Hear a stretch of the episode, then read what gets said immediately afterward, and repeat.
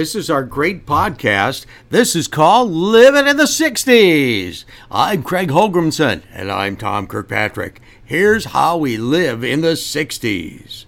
Welcome back to Living in the 60s. This is Craig, and Tom's here with me, and I think today will be the highlight of this relatively new podcast. Just a reminder Tom and I are located in a northern suburb of Minneapolis, Minnesota. And Tom and I went to junior high, senior high, junior college, and broadcasting school together. So this has been fun to work on the podcast. So, okay, enough about us. Tom, tell us who we have on the phone today. Craig, anyone who has lived in Minneapolis in 1965 knows the band The Castaways. And on the phone, we have James Donna, one of the original members of The Castaways and co writer of the big hit Liar Liar. Now he's getting ready to launch a new book, Liar Liar From Garage Band to Rock Stars, the story of Minnesota's castaways in the 1960s. James, welcome to Living in the 60s. Hey, thanks, guys. Thank you very much for having me on your podcast, uh, Living in the 60s. Uh, it's great to be with you guys this morning, and uh, we're going to start off with uh, basically, I'll just read you something from my book to sort of introduce what we're going to talk about. It was the summer of 65. Minnesota, the land of 10,000 lakes, was also the land of a thousand dances and a hotbed of musical talent. Teenagers were filling the local dance halls and ballrooms to hear their favorite bands, which included the Castaways. It was a time of guitars playing at full volume with Fender amplifiers, pounding drums, fast cars on the streets, and drive-ins. It was the golden age of rock and roll. So how did this all start with the Castaways? Well, I'd have to go back to northeast Minneapolis, where I grew up uh, in a musical family. My father was a very talented professional musician, but he was also an engineer for Honeywell, and he helped develop um, part of the Apollo space capsule, which I think is pretty cool. But anyways, Dad got me some piano lessons, and uh, I was really enamored with the rock and roll the late 50s and early 60s, and of course, like most teenagers, I listened on the transistor radio in bed very late at night, listening to all the songs uh, of the era, and I especially loved uh, Jerry Lee Lewis. I mean, he was my idol. Being I played the piano, uh, I, I was just totally blown away by Jerry Lee and uh, his big hit records, Great Balls of Fire, Whole Lot of Shake, and all that kind of thing. So. Uh, it was around oh gosh, I was probably a sophomore in high school at De La Salle uh, when I found out that Jerry Lee was coming to Excelsior Ballroom and Dance uh, Danceland Ballroom in Excelsior, excuse me, uh, Danceland Ballroom in Excelsior. So I borrowed my dad's car and I drove out there and um, there he was. Uh, I saw them behind the ballroom. There he was sitting with this big shiny Lincoln Continental. Uh, walked up to him and he was uh, sipping on a bottle of whiskey and smoking a cigar. I mean, it was unbelievable. I mean, here I'm a 16, 17 year old kid, and I went up to him and I told him, I just love your your songs and your music, Jerry Lee. And, and he was really friendly, and uh, he asked what instrument I played, and I said uh, piano, and he smiled. And so then I went into the ballroom, and uh, basically there was a fellow there standing there was Bill Diehl. Um, from wow. WDGY. Yep, I remember Bill Diehl. Yep. And uh, yeah, and I I started talking to Bill about you know my love of Jerry Lee Lewis and, and his music and all that. And the end of the concert, believe it or not, Bill Diehl takes me up on stage, introduces me to Jerry Lee Lewis, and I'm just shaking. I'm so nervous. And I asked Jerry Lee, "Would you please show me how to play Great Balls of Fire?" wow. Lee says, Sure, son, sit down at the piano and I'll show you. And, and he proceeds to teach me, you know, parts of the song. And I'm just still shaking. I, I just can't believe that this rock star has taken the time to teach me a song. So I go home, my parents' house in northeast Minneapolis, and I'm pounding on the piano till 3 o'clock in the morning because I did not want to forget those chords and those chord progressions, which Jerry Lee had just uh, shown me. So that was pretty much the start of my musical career. You know, I wanted to play in in a in a rock and roll band early in high school. I mean, there was a lot of Minnesota kids that had that dream. Um, you know, there were a fortunate few of us that uh, were able to realize the dream, and others didn't. You know, that's kind of the way it was. But you know, by the time I graduated from high school, there was probably one or two hundred bands in the Twin Cities that were, you know, playing in their parents' garage, learning songs, playing rock and roll, and you know, a few of us made it out of the garage. Uh, some didn't, and uh, you know, uh, there was three bands basically that uh, I really idolized, and uh, they were um, Gregory Dee and the Avantis, which was my favorite band. Uh, the um, gosh, the Accents Oh, yeah. and the Underbeats.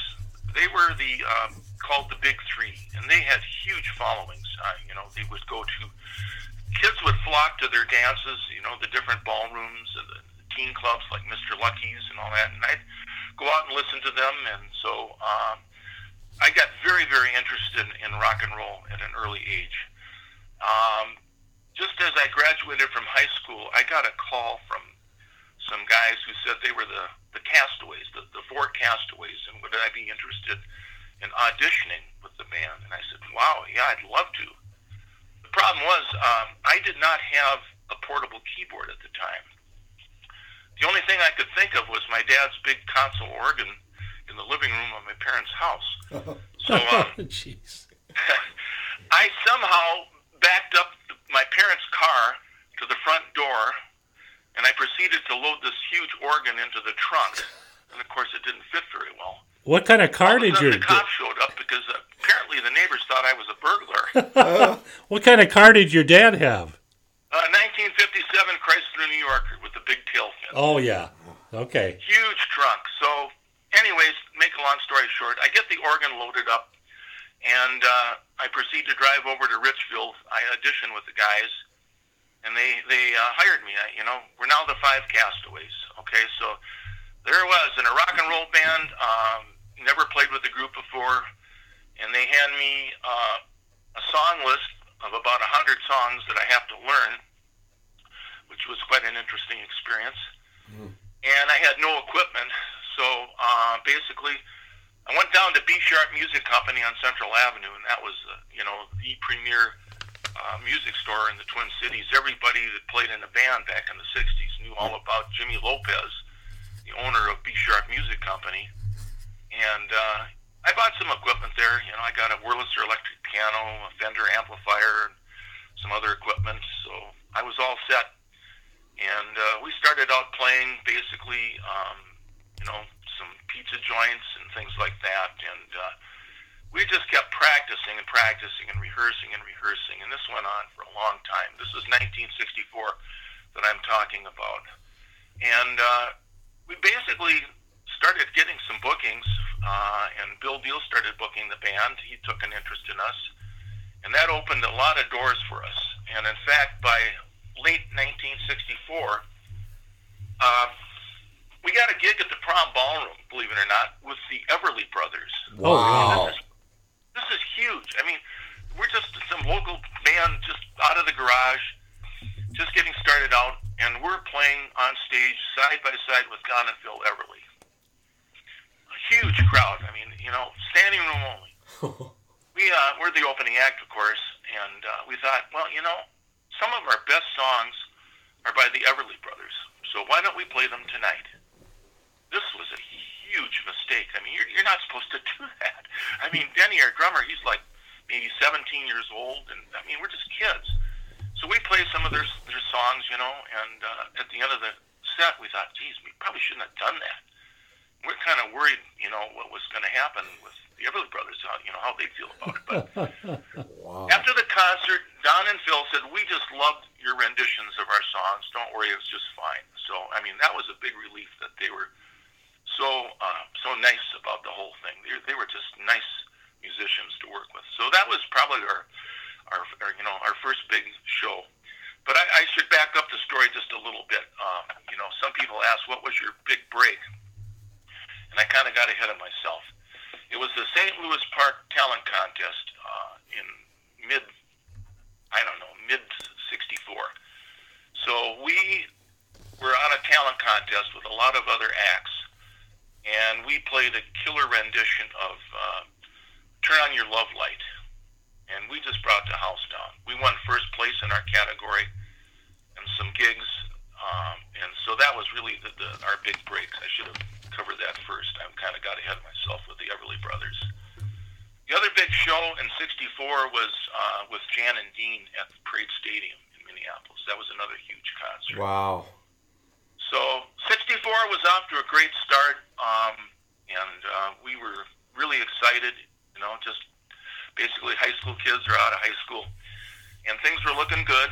We kept practicing, and kept practicing. We bought better equipment from B Sharp, which was huge um, to improving our sound. 65 rolls around, and we're still doing the teen dances and ballrooms. Um, you know, we're, we're, we're still not anywhere near the level of the big three bands that I'd mentioned. We, we knew that, you know, if you were going to make it, you had to have a record on the air. You had to have a hit record. And they all had their big hits, you know. The Underbeats had Foot Stomping. Uh, Gregory Dee and the Avantis had The Grind. Um, so we decided we should really record. That's the secret to success. So I believe it was probably in March of 65. Uh, I was at my parents' house in northeast Minneapolis sitting at the organ in the afternoon, and I started um, I started writing uh, some lyrics and, and started you know, writing some chords, and I just kept doing this over and over again, and uh, that was basically the start of Liar Liar. Uh, I don't know what inspired it. I don't know if anything inspired it. It was just a song that was going around in my head. Uh, later that afternoon, Dennis Craswell and the guys showed up for rehearsal. We rehearsed a lot in my parents' basement, so I guess you know some people call us a garage band. Well, we were also a basement band, believe it or not. Uh, so, anyways, Denny sits down and, and, and helps me write the song. You know, together we, we finished the song. And uh, I was nervous. I did not know uh, what the guys downstairs would think about it. So we walked downstairs and sat down at the piano down there and we played the song, sang some of the lyrics, and the guys loved it. I was really surprised. I thought, you know, who knows what who knew what they would think about it, you know, whether they'd like it or not, but they loved the song. So we sat down there for hours and hours rehearsing it. Uh, everybody figured out their parts. Um, you know, Bob Folschow sang the falsetto, Liar Liar. Uh, Dick Roby sang the lead vocals. Uh, I did the introduction to the song and so forth. And so um, that was the, the start of Liar Liar. Um, we weren't anywhere near ready go into a recording studio. Uh, we were, you know, I guess you could call us perfectionists. We wanted everything to be perfect. So uh, we played the song at teen dances, uh, four or five gigs that we had, and the crowd loved the song. So uh, we were about ready to go into the studio, and a fellow by the name of Tim, Timothy Kehr, Tim Kehr, Oh. uh, took an interest in the band, and he came over and listened to it at a rehearsal, and he said, I can line you up with a studio. We said, great. Uh, so Tim became our producer, and we went down to Kay Bank Studios uh, in South Minneapolis, and uh, we uh, sat down and uh, knocked the song out in about an hour, and the rest is history. So, you know, um, it came out quite well after the second take, uh, and I had invited uh, a fellow by the name of Ira Heilicher to the studio. He was the son of uh, Amos Heilicher, who was the uh, owner of Soma Records. Some people call him the godfather of the Twin Cities re- uh, recording Okay. industry, and he really is. And so Ira says, "I love this song. I want this song. You know, I'll even pay for it if I have to. You, you, we got to have this song." So he drives us over to his dad's house early next morning, and we walk into the home of Amos Heilicher, this big mansion. I think it was in St. Louis Park or somewhere up there. And he puts it on. Ira puts it on the tape recorder, and, and Amos listens very carefully. About two minutes, he turns around, smiles, and says, "Come down to my office, and we'll sign you to a contract." Wow. Wow. in, in, in five minutes, we have a recording contract. I'm just shaking. I can't believe it. It's just, I mean, it's it's just hard to believe. You know, your dream comes true. And anyways, you know, so we're still a local band. We're still playing Mr. Lucky's and all the ballrooms, and you know, for what I call local money, it was probably 125, 150 bucks a night. And uh, this goes on for a while, and all of a sudden, I'm driving down Lake Street in my dad's 57 Chrysler. I still don't have my own car. And I hear Liar Liar on the radio, and I'm just blown away. I mean, here's here's the song we, we recorded, and it's trending towards number one. By June, the song is number one on the local Twin Cities radio stations. Number one. And this is this is just completely blowing us all away. You know, who who would have thought this would happen? But it did. We were very blessed. So the band had made me leader. They asked me to be business manager and take care of the bookings and, and all that stuff, you know. So one morning I get a call from um, from uh, Amos Heilicher He says, "You got to come down to my office. We want to talk to the band." So this is after we've signed the contract. Of course, I didn't. I can't go on forever and ever about all the details, but we'd already signed the contract for the, rec- the record. So we go down to Soma Records office, and there's Ira with all these top 40 lists from all around the country, radio stations all around the country, pile on a table. He says, your song is number one on both coasts. What are you doing playing in the Twin Cities? You got to get on the road. You got to get on the road right now. So right now, yeah, right now. So the next thing we know, we're on a plane to California, and uh, we're out on the West Coast, and we're all of a sudden find ourselves on TV uh, doing, you know, Dick Clark, where the action is, and lip syncing our song to the record, which was a whole new experience for us. We, you know, we used to play live, but all of a sudden we're lip syncing, you know, which which was cool. It was that's how they did things back then. And so we did all these TV appearances and and, and uh, ballrooms and teen dances out in California. I met a lot of big rock stars back then, and uh, we end up on a plane with the Beach Boys, opening for them up in um, British Vancouver huge gig. We're flying with the Beach Boys to Vancouver to open a show, and they're just super nice. You know, the stewardesses or you know, I should call them flight attendants. You know, everybody back then said they were stewardesses, but they're passing out little bottles of airplane booze, and we're having this big party all the way to Vancouver. And so we opened the show for the Beach Boys before, you know, I don't know how many thousands of people. And we don't even have a chance to hear them play because our booking agency has us booked at another show uh, that uh, that evening, um, and we have to fly back uh, on a private plane to get to the show with the animals. It was, it was unbelievable. We just barely made it. We had a police escort um, back to um, this gig with the animals. Anyhow, so this is all spinning in my head. You know that my gosh, this is all happening over over a six week period, we did the California tour. Then we flew back to Minneapolis and started playing, you know, some of the local gigs again. So um, by that time, we had recorded, uh, you know, uh, Goodbye Babe, a song written by Roy Hensley, which uh, didn't sell a million copies like Liar Liar, but it still did quite well. And so we had, you know, more songs to play. So this goes on for a long time. You know, we kept touring and playing all over the Midwest, and we went down to Texas. We were on the East Coast. You know, we were touring all the time. Um, I could go on and on and on about some of the gigs, but you know, if you're interested, you can see some of these stories in the book. So, I, I guess to kind of wrap things up, uh, it was a real privilege and an honor to for this to happen. We were very fortunate for some, you know, high school kids to uh, have a national hit record and to experience all of this. And so by the, I would say by the summer of 66, I started to think about my future with the band. And uh, to be honest with you, I was getting really tired of the touring and all the, there was some band drama. I, I will admit that. It was nothing serious, uh, but it happened. And, you know, all the responsibilities of being the leader of the band. And then there was my education. I had basically had to drop out of the University of Minnesota. I mean, you can't be in a rock and roll band touring and going to college, and that was really probably the biggest thing. I thought, you know, I should I should go back to school and, and you know finish my education. So uh, it broke my heart, but I left the band in the fall of '66, uh, and so um, that's pretty much how the story ended. Uh, Bob Folschow, our lead guitar player, got drafted, went to Vietnam.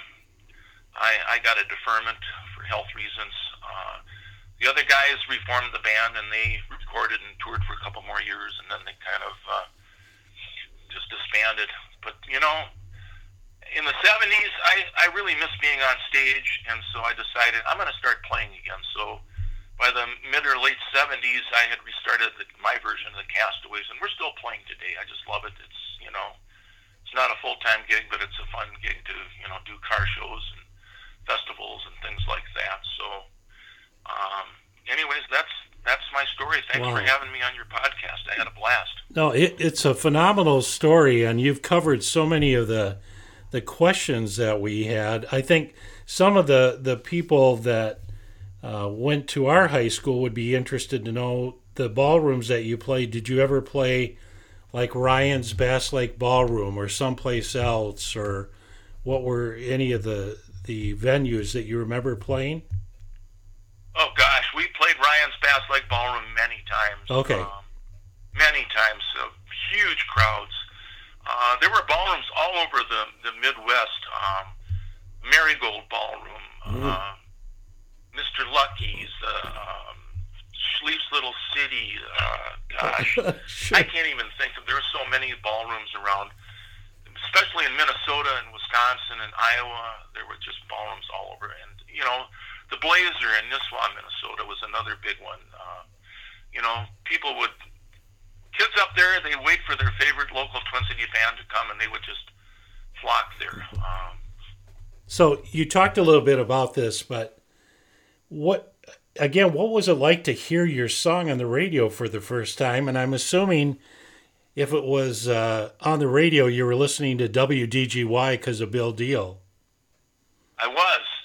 Uh, the very first time I heard it, uh, I was actually I was actually at the Sun Drive-In on Central Avenue, Northeast Minneapolis. oh wow! You know, Fantastic. we'd go to eat there oftentimes after a gig. You know, I sure wish it was still around. Their fantastic Sun Burger and their strawberry malts and all that. Well, you hmm. anybody that went to the Sun Drive-In knows what I'm talking about. But it was actually playing on my radio and other people's car radios at the Sun Drive-In, and I'm hearing all these other car radios playing Liar Liar on WDGY, and I'm just blown away. I mean, I don't even remember how I reacted. I think I was just in another world, to tell you the truth. Sure. Wow.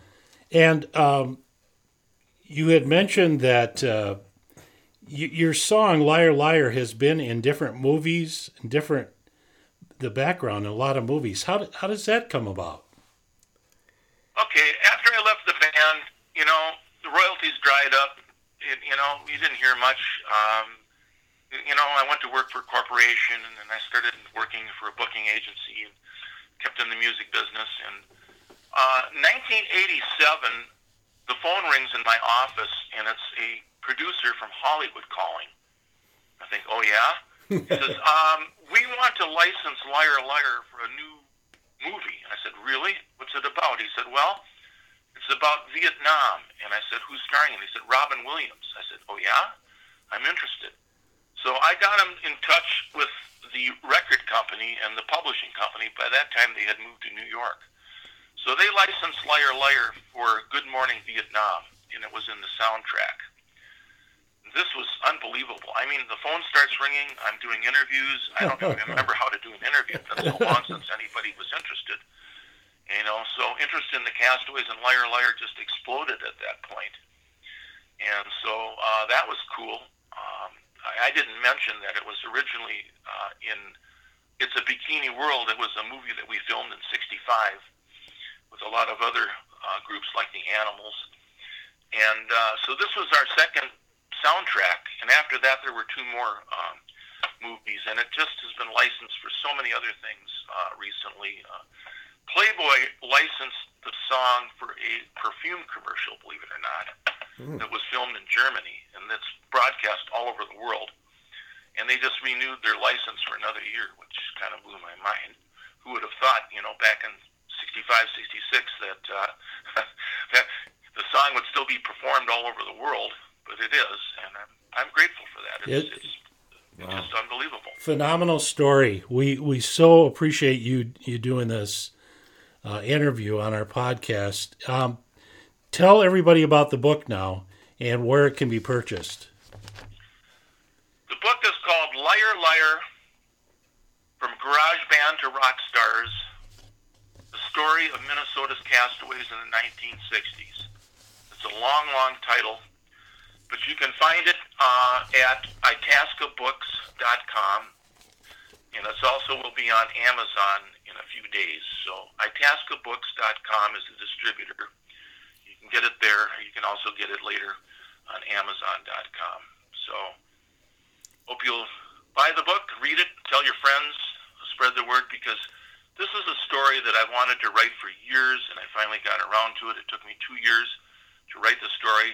People told me, you got to write this story. You got to tell it. You got to preserve the story because there are people that really want to hear it. And so I'm just trying to preserve a story of a band that had some success in Minnesota. And those memories of the '60s are terrific. We're we're trying to bring that back too, so people can see this and and uh, just see what what stories like you have. Just wonderful things that that you guys do. Well, it's a celebration of a band.